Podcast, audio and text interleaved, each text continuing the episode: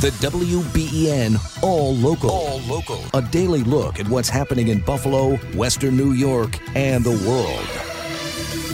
I'm Susan Rose. I'm Brian Mazurowski. Former President Donald Trump ordered to appear in court in D.C. tomorrow after a new indictment. The indictment accuses Trump and co conspirators of creating fraudulent slates of electors in seven states, allegedly trying to compel the Justice Department to conduct sham investigations into election crimes, and pressuring Vice President Mike Pence to reject legitimate electoral votes on January 6th ultimately sending his supporters to the Capitol to obstruct the certification proceeding and pressure the vice president. That's Andrew Dymburt reporting. The president appears at 4 o'clock tomorrow afternoon in that courtroom.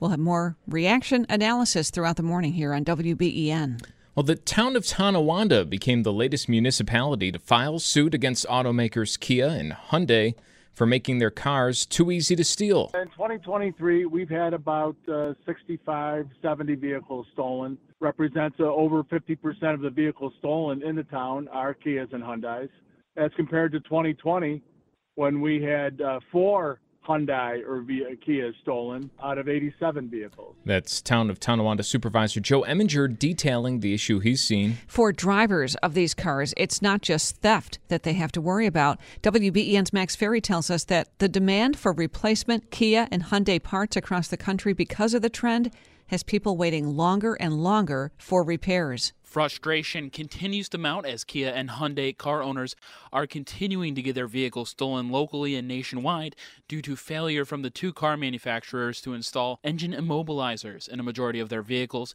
sold in the United States since 2011. Collision shops tell WBEN since the inception of the viral TikTok trend, the Kia Challenge, they have noticed a large increase in stolen and recovered Kia and Hyundai vehicles coming into their repair shops weekly. And unfortunately, there is a backlog when it comes to getting the proper repair parts to fix the damages caused by the adolescent thieves. If we can get lucky at Gabe's Collision, we get the parts within a few days, we could have their vehicle back to them probably from when we received it, like six to eight days away. The problem is when we get unlucky and now a part's on back order, which we're seeing more and more of, then the car could be there for as long as two to three months. Jeff Mucciarelli, owner of the Gabe's Collision Shops.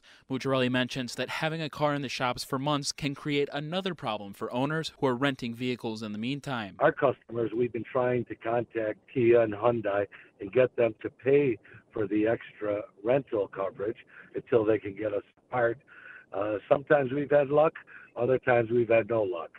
But uh, parts are becoming very scarce for these. The collision shop owner says the average cost of a repair for these stolen vehicles can range from four to six thousand dollars, and that's if the car doesn't have significant exterior damage. Hear more at WBEN.com. This is Max Ferry for WBEN.com News. Tough situation for Very. a lot of people who uh, even find, I mean, think about that. Even if you're not a victim here, maybe you're just in an accident the parts are hard to find. Yeah. Uh, you know, a fender bender, or something like that, you won't be able to get that repair the same way you might have uh, used to been able to. Well, one state taking actions to combat the surge of car catalytic converter thefts. All detached catalytic converters in Minnesota must be marked with vehicle identification numbers. That under a new law in effect as of Tuesday. Those caught with unmarked parts could face misdemeanor or felony charges. The part contains precious metals selling for more than $1,000 an ounce. The new law also requires scrap yards to begin reporting purchases of vehicles and catalytic converters to a new online database, but not until a year from now. Chuck Severson, ABC News. Here at home, a longtime Allentown staple, the Town Restaurant, has suddenly shut down for good. Town has been operating since 1972 at Elmwood and Allen, an intersection that continues to be closed to traffic as part of a lengthy reconstruction project. Well, a week into Bills training camp, thousands of fans filed in to see the team practice outside of Rochester. They'll do the same in just a few years when the team moves into its new stadium.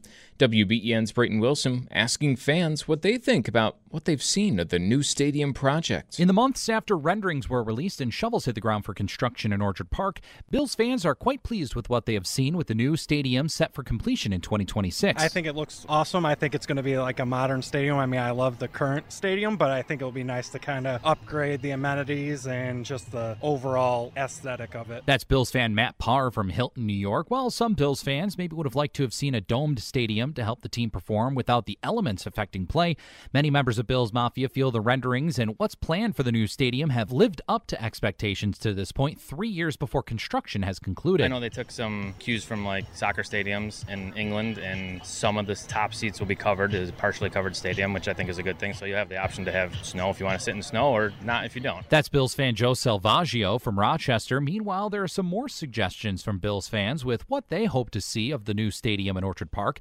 For Bills fan Ryan from Utica, he's hoping fans can continue to enjoy the luxuries they currently have right now with the current stadium. I mean, I'm just hoping tickets are still affordable and don't go up too crazy, obviously. But uh, I don't know. I guess we'll see. I don't know how the whole tailgating everything should hopefully stay the same, and that's a big part of it. So hoping everything kind of stays how it is, but new facility, new everything. More from Bills fans on the future new home of the team in Orchard Park is available for you online.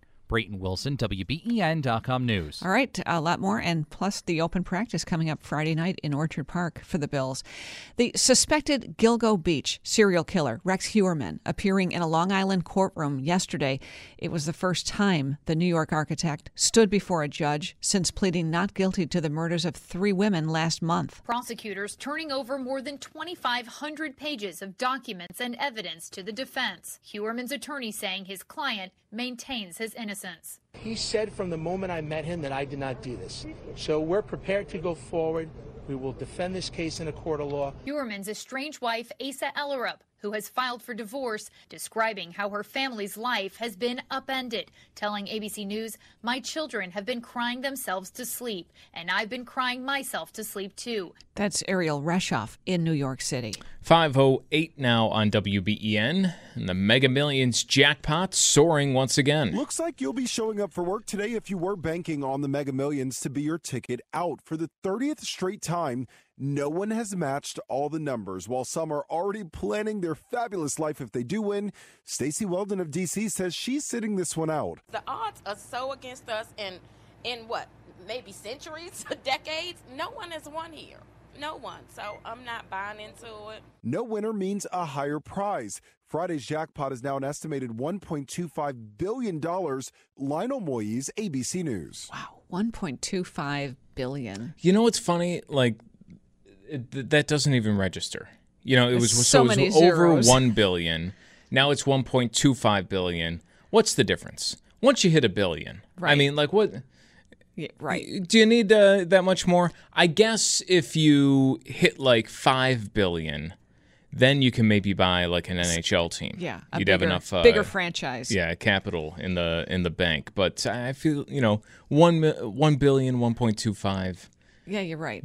At that point, you're splitting hairs with that two hundred fifty million dollars. I think you are. and what is the greatest acoustic guitar of all time? No need to wonder. Led Zeppelin's Stairway to Heaven is the greatest acoustic guitar song of all time. That, according to a poll by Total Guitar. They say calling the opening riff of the 1971 classic track iconic doesn't even do it justice. But acknowledge the pick is controversial, as the song is about half acoustic and half electric. The rest of the top three mix acoustic and electric as well. So, Pink Floyd's Wish You Were Here in second, and the Eagles' Hotel California in third. Jason Nathanson, ABC News, Hollywood. Nah, I don't. I don't think it counts. Uh, you know, it's. There's, you said right there, half electric. Stairway Yeah. to Heaven, best uh, acoustic guitar song of all time. I, that's a debate we could have all morning long. Your exclusive WBEN 7 weather forecast. Partly to mostly sunny today, although skies become a little more smoky later today with temperatures up near 80 degrees. Few showers across the area overnight with overnight lows in the low 60s. As we head into your Thursday, partly sunny skies, highs in the low 80s. With your exclusive WBEN 7 weather forecast, I'm Chief Meteorologist Aaron Mentkowski. Attorney Terry Connors joining us this morning on WBEN. We're talking about the Kia Hyundai theft issue, which is plaguing the country and right here in Western New York, too. Uh, Terry, you know, back in May, Kia and Hyundai agreed to pay 200 million as compensation right. for Kia and Hyundai owners who had their cars stolen or damaged. That amount seems awfully low now as these thefts are continuing at a pretty alarming rate. What was that? Well, this, the lawsuit itself was predicated upon the demonstration of damages by either members of the community or a municipality. So that's what the gauge was back at that time, and the settlement was, as you're correct, was $200 million. Uh, at that time, it was it seemed to be a rather large settlement because we were in the infancy stages of revealing the damage that's uh, been occur- that's occurred because of the uh, the anti not having the immobilizer in the car. I, how is this case litigated in a courtroom where, uh, all right, we can point to these two automakers producing the cars that are stolen, but they can't put them on the market without you know following the necessary steps whatever federal guidelines there are. So this immobilizer obviously didn't need to be in place. So does that mean they're off the hook? It does not, because it's dependent upon the nature of the claim. So the Federal Highway Motor Vehicle Standards are extremely relevant if you have a case that's predicated upon negligence, because then you can point to that standard and say you deviated from that standard. But that's not the theory of the cases brought by the municipalities. What they're saying, Brian, is that your conduct violated industry standards across the board and it resulted in creating a public nuisance that affected the health, safety, and welfare of the citizens of our municipality. So it's that's the difference, and that's the different standard, and that's the different claim. I saw a statement from Kia yesterday in response to this latest municipality, Tonawanda, uh, suing them, saying that lawsuits from municipalities are not, or I should say, are without merit because they complied fully with federal safety standards. So you're saying that that's really not true. Well, they may have complied with those standards, those basic, you know, bottom line standards. But what the municipalities are saying, that's just not good enough. Because this isn't a claim of just whether you were negligent or not. This is a claim that you affected the health, safety, and welfare of our community. That's defined as a public nuisance. And if they can establish that, those standards aren't relevant. It's the industry standards. What does GM do? What, do, what does Ford do? What does Chrysler do? And that's where the, the, the weakness is in their defense. And that's why, Susan, they've settled this case for millions of dollars and will probably settle the rest of them. I, the longer this goes on, uh, two things. Would you expect more cities to follow suit, just like we saw the town of Tonawanda do yesterday? And does the case for Kia and Hyundai become uh, weaker or maybe even more egregious because the actual fix hasn't been in, even though they say there's been some sort of software update? Yeah, well, that's what they're going to focus on right now, Brian. They're going to focus on the mitigation of damages. They're going to try to put a fix in a recall. They're going to advise everyone who purchased a car that you can have the immobilizer put in if you come and see them, and that in effect will mitigate the damages.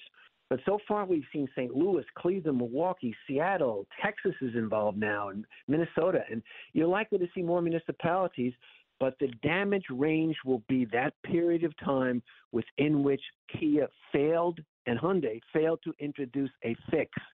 And once they introduce that fix, uh, then it's up to the consumers to take advantage of that, and that will, in their minds, mitigate the damages and make the settlements smaller. And do you expect more municipalities then to, to jump in on this? Absolutely. We've seen this before with the cigarette litigation, with the opioid litigation. We've seen this theory. And in fact, in New York, we have a public nuisance statute. Our attorney general has used it uh, right now, using it against some of the components of the gun industry. So it's a theory that's prevalent throughout the United States, Susan.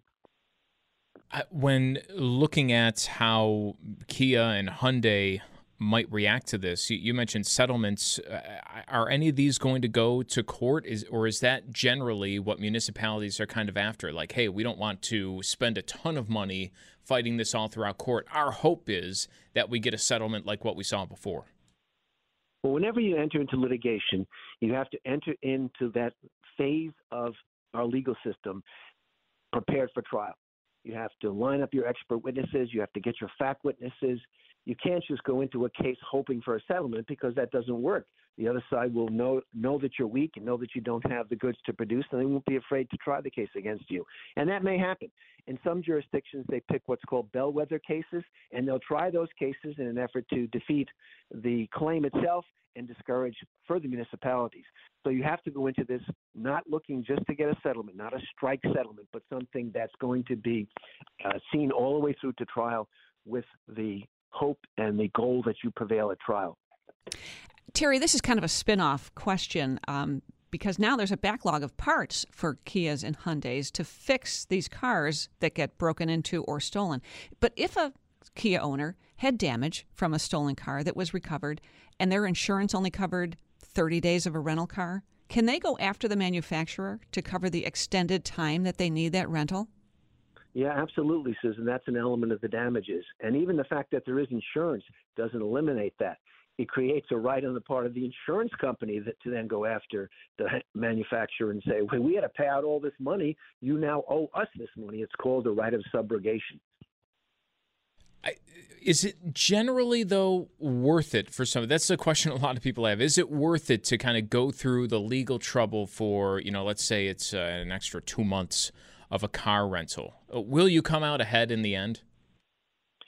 Well, these smaller cases where the damages really uh, aren't very large don't always make it worth, worth it, Brian. That's why you see them brought as class actions or being brought on behalf of the citizens of an entire the entire citizenry of a municipality, because individually these cases are almost difficult to prove, difficult to bring, and probably not worth it. Terry, thank you so much. We've learned a lot. We appreciate it. That's the WBEN All Local. All new episodes are made available each weekday morning, produced by the award winning WBEN Newsroom.